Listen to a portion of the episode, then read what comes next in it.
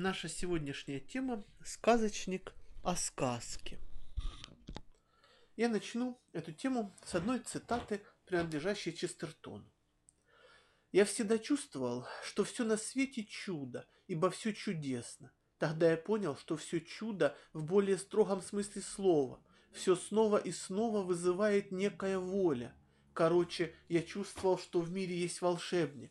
Тогда усилилось ощущение, всегда присутствовавшее подсознательно. У мира есть цель, а раз есть цель, есть личность. Мне всегда мир всегда казался мне сказкой, а где сказка, там и рассказчик. Человек всегда являет то, что есть в его сердце, и он действует из глубины себя. Сказочник и вообще автор, э, когда пишет свою сказку, хочет, чтобы его слова были правдой. И сказку человек сочиняет, как правило, не для выдумки, но чтобы сказать правду так, как понимает эту правду он сам и его традиция. И сказка, допустим, с точки зрения э, северной литературной традиции европейской, это хороший способ сказать правду о мире, потому что мир чудесен. Чудесен он не сменой необычных для нас событий, а не напрасностью всего, что в нем происходит. Есть одна история о западноевропейской монахине.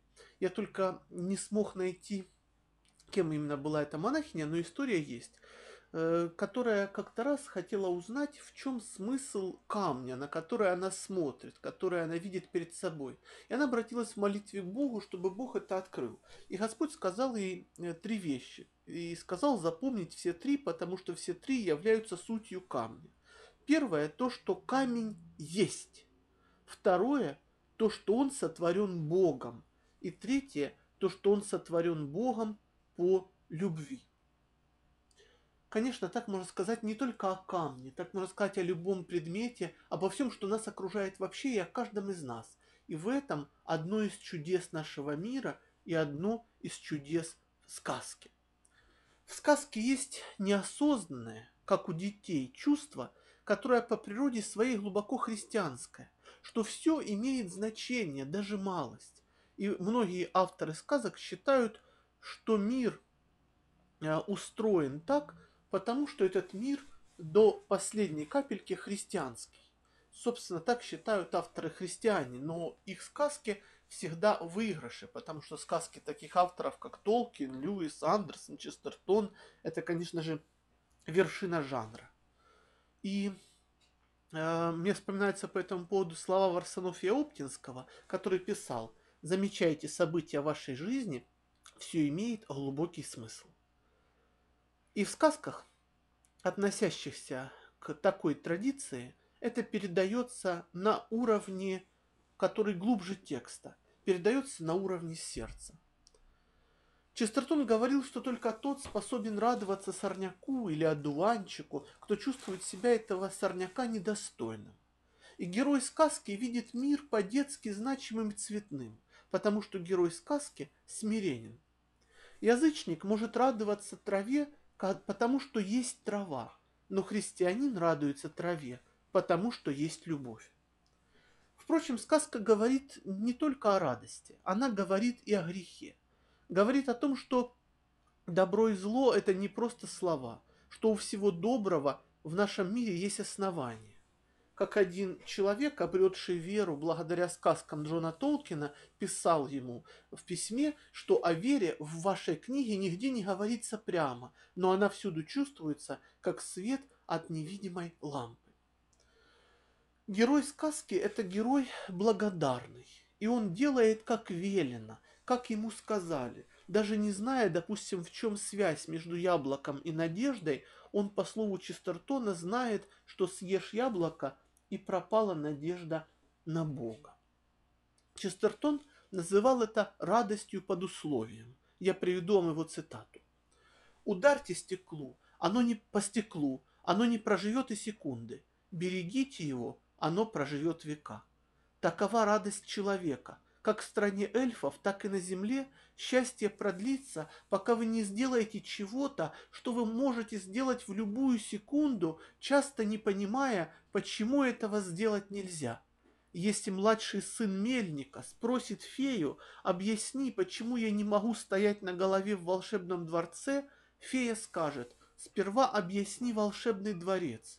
Если Золушка спросит, за что я должна в двенадцать уйти с бала, крестная ответит, а за что ты идешь на бал? Языческие истории о волшебной стране и христианские истории о ней же – это истории разные. В языческой истории герой, попав, допустим, на остров вечной молодости или разбогатев, скучает от напрасности своей жизни, которая как-то прочерчивается в сюжете, хотя о ней и не говорится прямо. Э, но в христианстве существует счастливый конец. Есть он и в христианской сказке. Об этом счастливом конце писал Толкин. Приведу его цитату. Откуда удивительное очищающее действие настоящей сказки? Почему перехватывает горло и хочется плакать, и внезапно самая чистая радость проникает в сердце? Потому что за событиями, как за раздвинувшимся занавесом, мы слышим эхо благой вести и счастливого конца нашего мира. А у Честертона есть слова, я их тоже сейчас приведу – чем больше мы видим, что эта жизнь похожа на сказку, тем яснее, что это сказка о битве с драконом, разоряющим волшебное царство. Литературная сказка выступает как образ мира, где архетипически представлена вся Вселенная.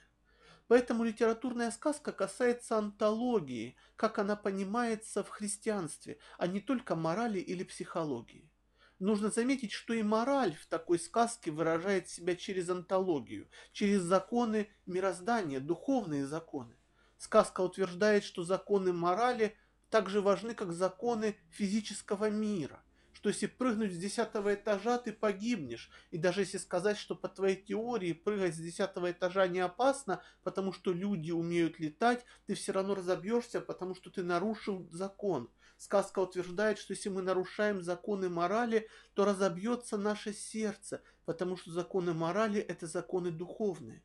Поэтому сказка говорит о несомненности добра, о том, о чем в нашем мире уже давным-давно никто не говорит.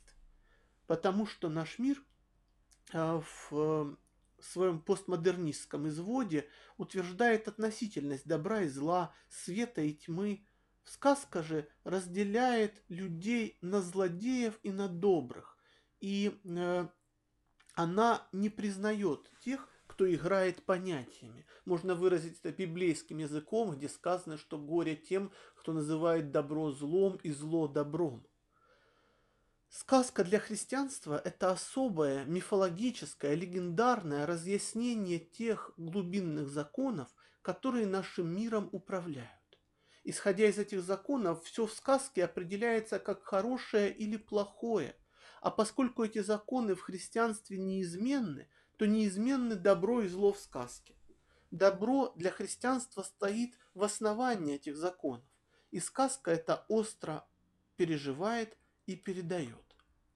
В этом смысле сказочный жанр способен, спо, свободен от пристрастия автора – герой неизменно оценивается с позиции человечности. Помните, как Александр Блок писал, смотреть и видеть – это разные вещи. И сказка помогает именно ясно увидеть то, что может быть сокрыто от человека за повседневностью, за привычностью, за суетой. Снова приведем слова Блока. «Сотри случайные черты, и ты увидишь, мир прекрасен». Сказка и помогает стереть случайные черты, чтобы человек оценил э, другого человека не по занимаемому тем положению в обществе, не даже по его богатству или по какой-то его внешней талантливости, а исключительно по его человечности, по верности его этим самым моральным законам, которые оказываются духовными законами, то есть антологией нашего мира, а не просто внешней моралью. И в этом авторская сказка есть явное выражение христианской традиции. Еще и потому в сказке говорится о любви, о верности этой любви. И любовью в сказке герой проверяется, проверяется его сердце, есть ли в нем эта способность быть настоящим. Важным в сказке является и сострадание. Сострадание к другому человеку, даже к плохому, ради того, кем мог бы этот человек стать, если бы служил добру. Это просматривается, допустим, в отношении Фрода к падшему Саруману в книге «Властелин колец». Фрода не дает убить хоббитам Сарумана, говоря, что тот был когда-то велик, сейчас он пал, но, может быть, он восстанет снова.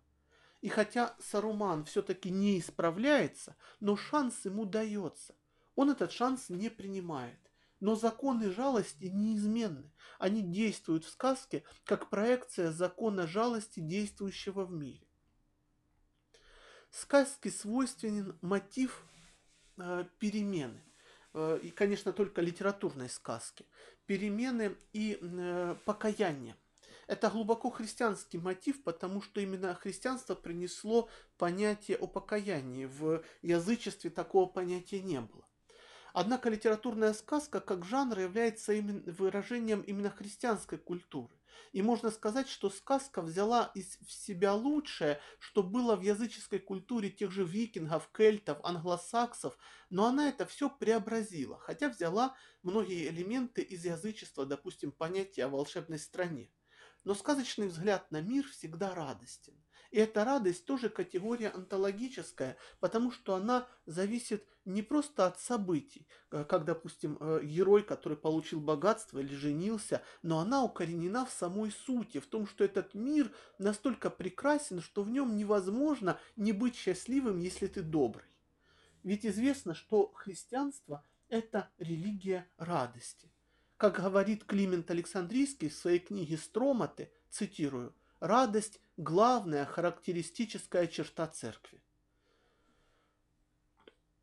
Но путь к этой радости и в сказке, и в христианстве – это путь преображения и перемены себя. Той перемены, которая в греческом языке именуется метаноей, на русском переводится как перемена ума. Собственно, к этой перемене и ведет сказка своего героя. Герой может быть и в начале сказки довольно-таки хорошим, как Золушка хороша и в начале сказки. Но претерпев испытания и очистительные страдания, такой герой становится уже подлинно прекрасным. Причем э, это измерение красоты ведется по его человечности, по человечности его сердца. Сказка утверждает и надежду надежду на то, что видимая цепь событий – это еще не вся земная история, что есть небесный план бытия, и на нем чье-то поражение может оказаться победой. Мне вспоминается по этому поводу очень похожая на сказочный сюжет поэма Гумилева «Гондла», где он сам не знает о том, что он победитель, умирает с надеждой, что высшие силы вмешаются в историю, потому что исправить многое человеку не под силу. И действительно, все оказывается удивительным образом так, как и должно быть. Отрицательный герой же терпит поражение в сказке, потому что в мире всегда и обязательно торжествует добро. Обратите на это внимание. Добро торжествует не в сказке, оно торжествует в нашем большом мире, в нашем большом творении, в мире Господнем. И потому что оно торжествует в мире, оно торжествует в сказке, как в самом явном и ярком отражении нашего мира.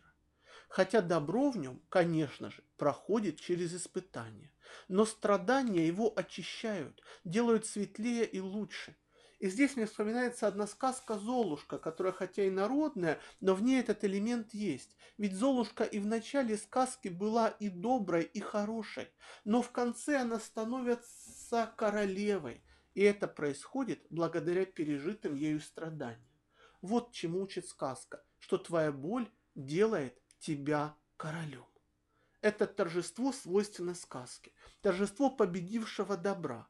Но эта победа зачастую не победа с оружием в руках, это победа над своим сердцем, победа над ненастоящестью. Герой учится верности, учится мужеству, учится быть верным всему тому, что решилось полюбить сердце. Как пишет Томас Мэллори в «Смерти Артура» об одной героине, цитирую, она умела любить по-настоящему, и поэтому ее ждал хороший конец. Эти слова могут стать рефреном всего сказочного жанра. С героем сказки все случается так, чтобы он обрел то, что ищет. Но какой бы ни была его цель, он, исполняя эту цель, возрастает в мудрости постижения мира, возрастает в своей подлинности. Именно в этом смысле сказка учит смотреть и видеть. Учит, по слову Джона Толкина, бороться, зная, что высшие силы сражаются на твоей стороне. А это драгоценно и в мировидении сказки, и э, с точки зрения читателя, когда читатель оказывается на стороне истины и добра. Но это же ужасает читателя, который находится на стороне зла и серости, поэтому все такие читатели презрительны к сказке. Но добро для автора христианской сказки, а всякая э, высокая литературная сказка написана христианскими авторами, помогает все на свете увидеть верно. Сказка уверена, что видение человеком мира зависит от того, чем наполнено его сердце. Если это сердце заражено страстью и злом, оно видит мир искаженным. Как говорит Честертон в ортодоксии, одержимый страстью больше верит в зло, чем в добро. Литературная сказка, можно сказать, является иллюстрацией этих слов. И классический пример тут это Саурон из Толкиновского «Властелина колец». Этот персонаж, как сказано о нем в, в книге, мудр, очень мудр и злобен, и все взвешивает на весах своей злобы. И поэтому ему и в голову не приходит, что кольцо власти можно не присвоить себе, а уничтожить. Его желание присвоить кольцо себе стало для него мерилом поступков и всех других персонажей. То есть он не верует в добро. Добро в сказке может представить себе мотивы зла, но зло постичь мотивы добра не может, потому что для того, чтобы постичь добро, нужно быть ему причастным, чем зло не располагает. Все это раскрывает литературная сказка, которая помогает читателю с особой четкостью увидеть суть вещей так, как их понимает вера.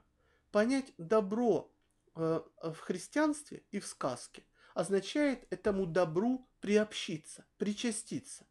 Поэтому литературная сказка выдвигает категорию причастности, причастия добру.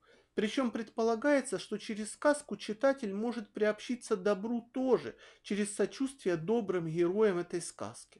Став на сторону доброго персонажа, читатель или слушатель становится в какой-то мере участником описываемых событий, в которых он участвует именно своим сочувствием добру и отвержением зла. А это тоже духовный труд, потому что читатель, находящийся на стороне серости или зла, так делать не будет. Он, наоборот, будет оправдывать скверных героев. Почему э, э, многие молодые люди так любили орков? Потому что они были на орков похожи. Не случайно ведь Толкин в одном из писем говорил, что в четвертую эпоху, то есть в нашу с вами эпоху людей, наиболее популярны будут орки. Это пророческие слова. Действительно, орки очень популярны, потому что многие люди на них похожи. Можно сказать, что это процесс, когда читатель приобщается и переживает за доброго персонажа, это то, что Аристотель называл катарсис. Он совершается в сказке, когда читатель сопереживает действию доброго персонажа и выбирает сторону добра. В этом особенность сказки как жанра, существующего ради преображения читателя, ради свидетельства о свете и истине. Ведь добро в сказке – это категория основополагающая и бытийная – без добра классическая литературная сказка не существует. Это нормально и естественно. Человек стоит на нравственных позициях, и с точки зрения нравственности он говорит о мире, и никогда иначе. Добро в сказке всегда воплощено в законах этим миром управляющих и в личностях, которые этому добру причастны. Эти личности не обязательно люди. Ими могут быть легендарные существа, взятые из северноевропейской традиции, Такими личностями могут быть небесные силы, хотя они, как правило, действуют в сказке не явно и не открыто, а прикровенно, но от этого не менее действенно. Так, допустим, в сказке Андерсона «На краю моря» действующим лицом наряду с человеком является его ангел, который утверждает человека в мысли о том, что мир хороший, мир светлый. Человек это и сам предчувствовал, но ангел дает ему небесное основание так думать, и от этого человеку становится светло, и у него появляются силы ждать встречи с родными.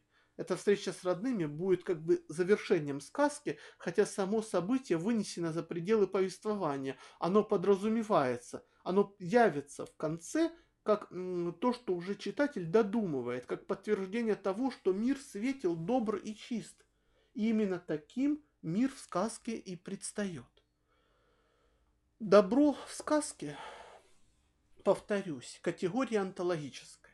Это приносит особую радость тому, кто читает сказку, воспринимая все это тем же образом, что и автор, что и христианин. Ведь человеку хочется не просто верить, что мир добр в сказке. Ему нужно, чтобы мир на самом деле был большим, прекрасным, светлым и хорошим. Это детское чувство. Но и взрослые без него жить не могут. И тут сказка утверждает поразительную вещь. Она говорит о себе, что она, сказка, является отражением того, как устроен наш большой мир.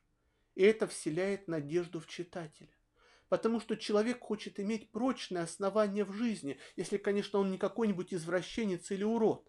И сказка уверена, что такое основание она может дать и указать на него в реальном мире именно в этом популярность сказочного жанра среди взрослых людей прежде всего, а не только у детей.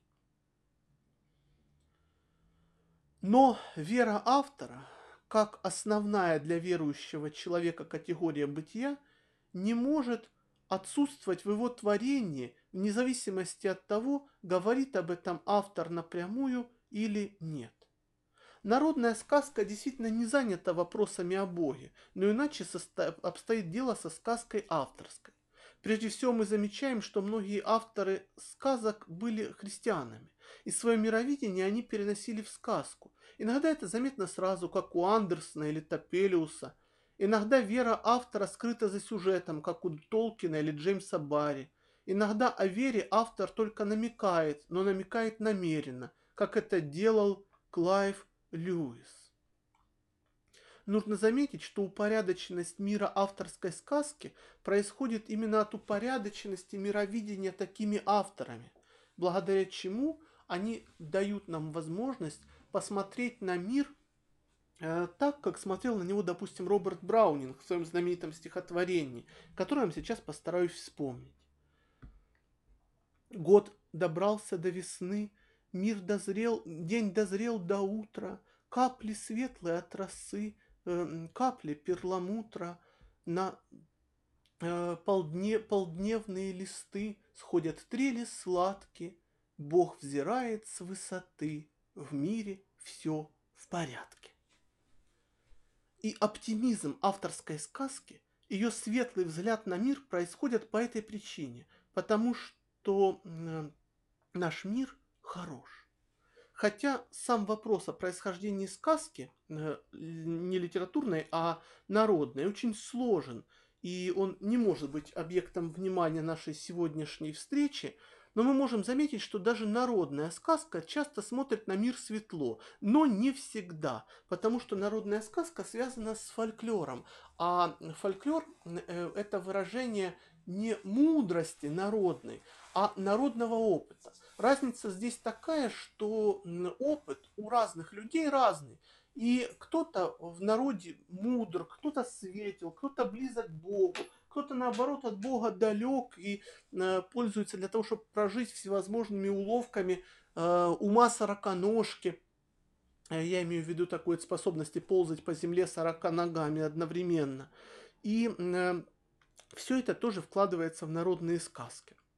Но в волшебной сказке все-таки присутствует счастливый конец. А волшебные сказки, как считают исследователи, они более древние, чем, допустим, сказки о животных. Откуда же в сказке вообще берется счастливый конец? И каков счастливый конец народной сказки? Можно заметить, что народное представление о счастливом конце было сходно с языческим представлением тех же кельтов, германцев, англосаксов, с представлением их о волшебной стране. это относительная нечудесность волшебной страны при наличии действующего волшебства в ней. Это бытовой счастливый конец волшебной сказки, где герою удалось разбогатеть, стать знаменитым, удачно жениться. И вершиной счастливого конца в такой народной волшебной сказке можно считать женитьбу главного героя на своей любимой или обретение такой любимой невесты. Этот сюжет также схож с аналогичными представлениями о волшебной сказке у разных народов, не только у кельтов или германцев, где вершина сюжета в нравственном смысле также э, является женитьбой и обретение любимого человека как выражение общечеловеческого желания, понимания и любви. Но этот счастливый конец не является следствием изначальной доброты тех сил, которые миром управляют потому что для язычника мир вовсе не добр, о чем мы можем прочитать, допустим, в исследованиях Алексея Лосева. Более того, для язычника мир представляется цепью страданий, которые можно заглушить какими-то удовольствиями, какими-то э, светлыми моментами, но в, ко в котором иногда бывает счастье, допустим, найти любящего тебя человека. Но этот единичный факт не меняет того, что в язычестве мир – недобр по отношению к человеку, и человек безразличен богам. Счастливый конец авторской сказки, написанный автором-христианином, утвержден на том, что по убеждению автора мир светил изначально, и этого не может изменить злая сила, которая пытается этот мир исказить. Потому что зло в христианском понимании, в понимании литературной сказки – в отличие от народной, не вечно, и оно исчезнет. То есть потому, что не зло стоит в основании мира, а добро и силы добра. В этом убежден автор сказки литературной. И эта убежденность его делает счастливый конец литературной сказки принципиально отличающимся от сказки народной, где счастливый конец, можно так сказать, случайность, которая по стечению обстоятельств выпала на долю героя. Конечно, он потрудился, это понятно, но тем не менее здесь есть и случайность.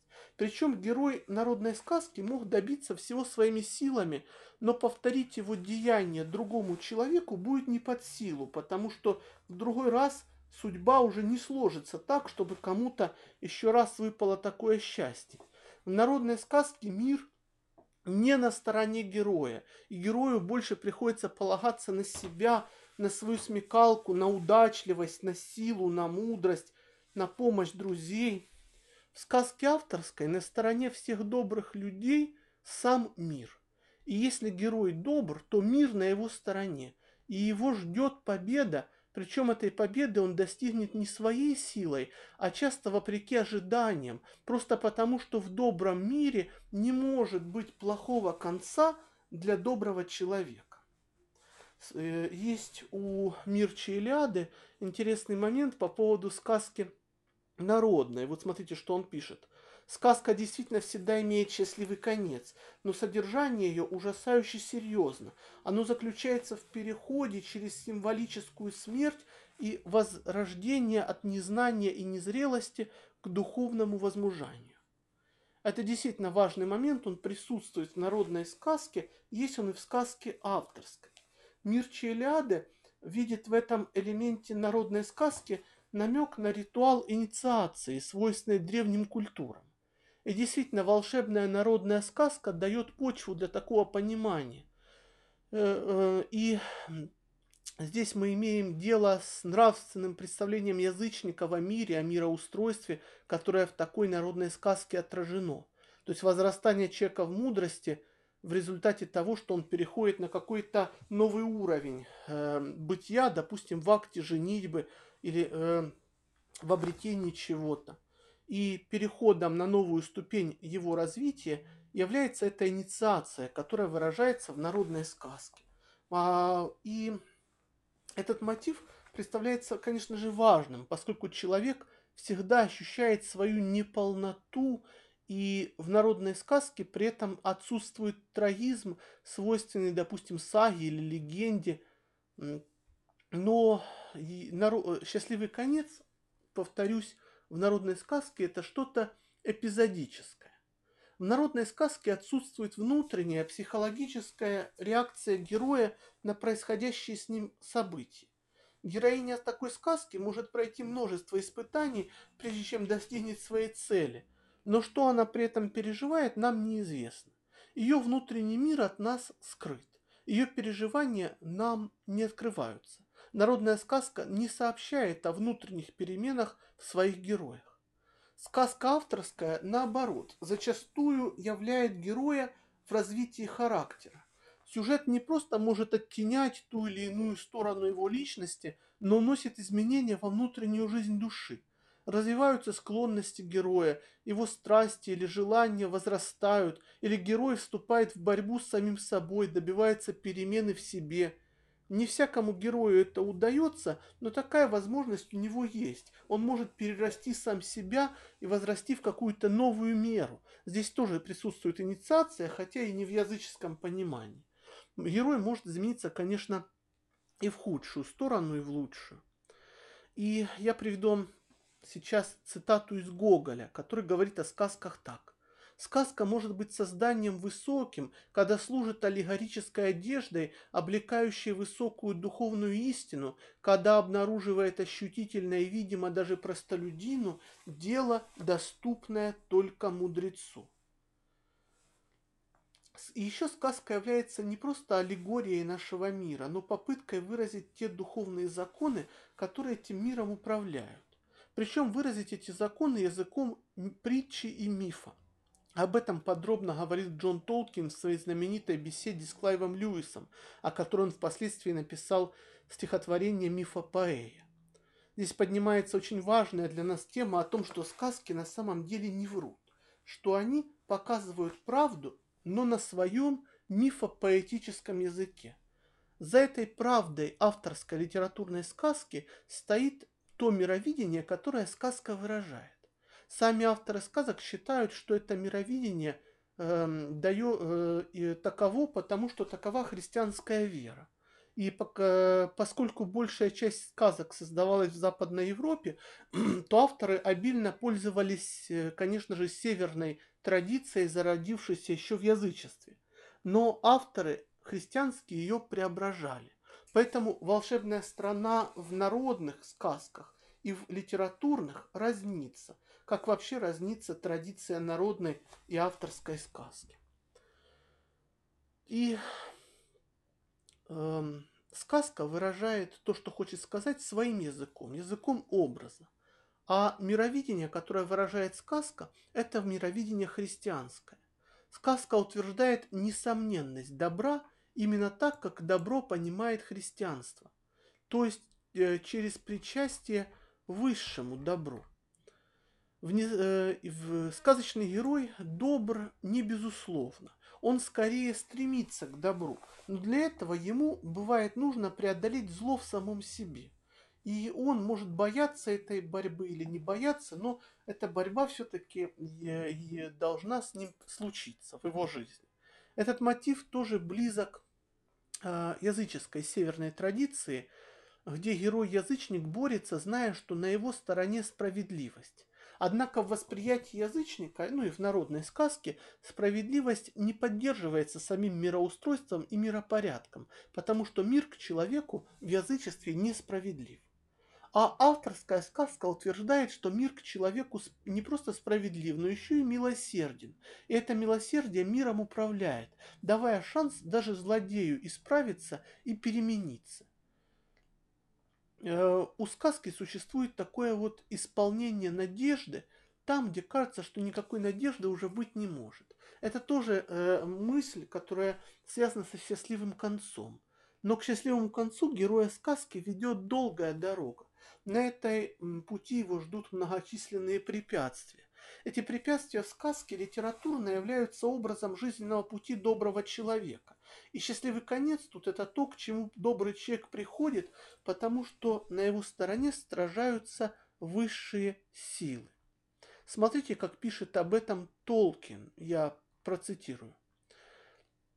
Э, F-катастрофа в один миг разворачивает перед нами более возвышенный ответ, далекое евангельское сияние, эхо благой вести в реальном мире.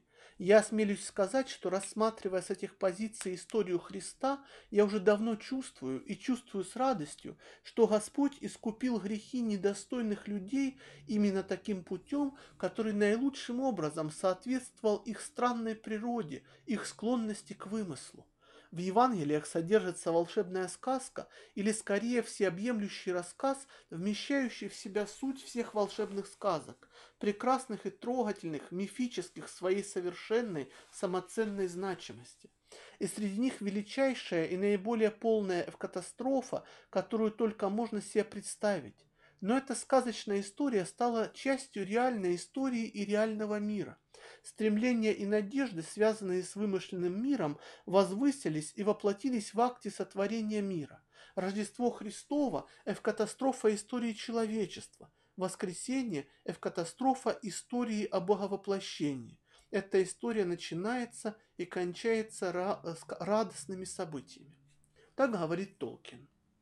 Термином «эвкатастрофа» он обозначает вообще поворот к счастливому концу – Э, но не всякий, а присутствующий именно в сказке. И тут он эм, затрагивает эту тему мировидения сказочника вообще.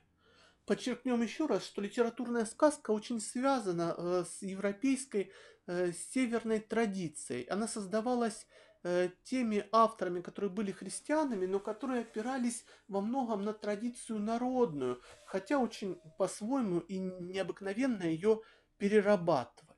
Таков, например, известный английский писатель Оскар Уальд. Этот автор долгое время причислял себя к людям неверующим, но в последние жи- годы жизни, особенно в годы пребывания в каторжной тюрьме, он приходит к христианству, он читает Библию, перед смертью соборуется, и в его сказках есть христианские мотивы, еще до этого, еще до принятия христианства, потому что он опирается на существующую традицию литературной сказки. А эта литературная сказка уже была христианской, и ее идеи оказались у Альду близки.